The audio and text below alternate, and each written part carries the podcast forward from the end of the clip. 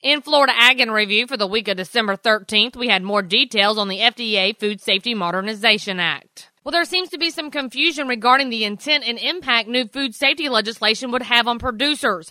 But American Farm Bureau Federation food safety specialist Kelly Ludlam says that even though it is designed to give the FDA more authority and resources, it's aimed primarily at the processing side. If you're a grains producer or a livestock producer producing meat, for example, it largely doesn't affect you at all. If you are a specialty crops producer growing fruits and vegetables, the legislation essentially restates FDA's current authority to regulate the safety of fresh fruits and vegetables. And as the legislation continues to be debated in Congress, Ludlam explains the current holdup. It has passed both the House and the Senate, but in slightly different forms, just different enough that it can't go to the president until the Senate again passes the version of the House passed last week. So it's been sort of like a ping pong match, if you will. And right now, the ball is in the Senate's court. Ludlam adds that she feels that the current compromise will be beneficial without creating unnecessary confusion and work for producers. And with livestock news, Randall Wiseman had this this. Well, a couple of people representing the Florida Cattlemen's Association had a chance to meet with Florida's incoming Governor Rick Scott last week.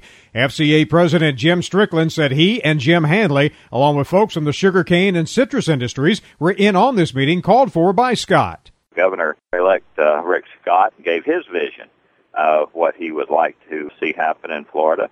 And I can tell you, he's certainly focused without a doubt. I don't think that he has any problem with thinking outside the box as it comes to economics in the future of Florida. Strickland said after being in that meeting, he gets a real feeling that Scott will be good for the business of Florida. He certainly took the time to listen to us. Uh, he called the meeting. We were certainly proud that he thought enough of agriculture to call him. I heard him say what a strong economic engine agriculture in the state of Florida is. I suspect if he says it, he means it and recognizes the importance of agriculture. And one of the things that we relayed to him was his slogan was, let's get to work. And our slogan back to him is, let's get to work together, that the cattle industry and the ranchers are ready to work with him. And he said they were able to present Scott with a gift. And while we were there, I was fortunate enough to have the time to give him a great book that was photographic essay book done by Carlton Ward, one of our premier uh, photographers and environmentalists, and we presented him with a book to uh, kind of showcase what the Florida Cattlemen's Association and uh, all the ranches of Florida are about through pictures and essays. And as we wrap up for this week, we hear from Everett Griner. I say dairy, you think milk. I say more, and you say cheese and ice cream. Now, a good cook will say butter. And a good cook will know that butter prices have gone up. Same problem, supply and demand.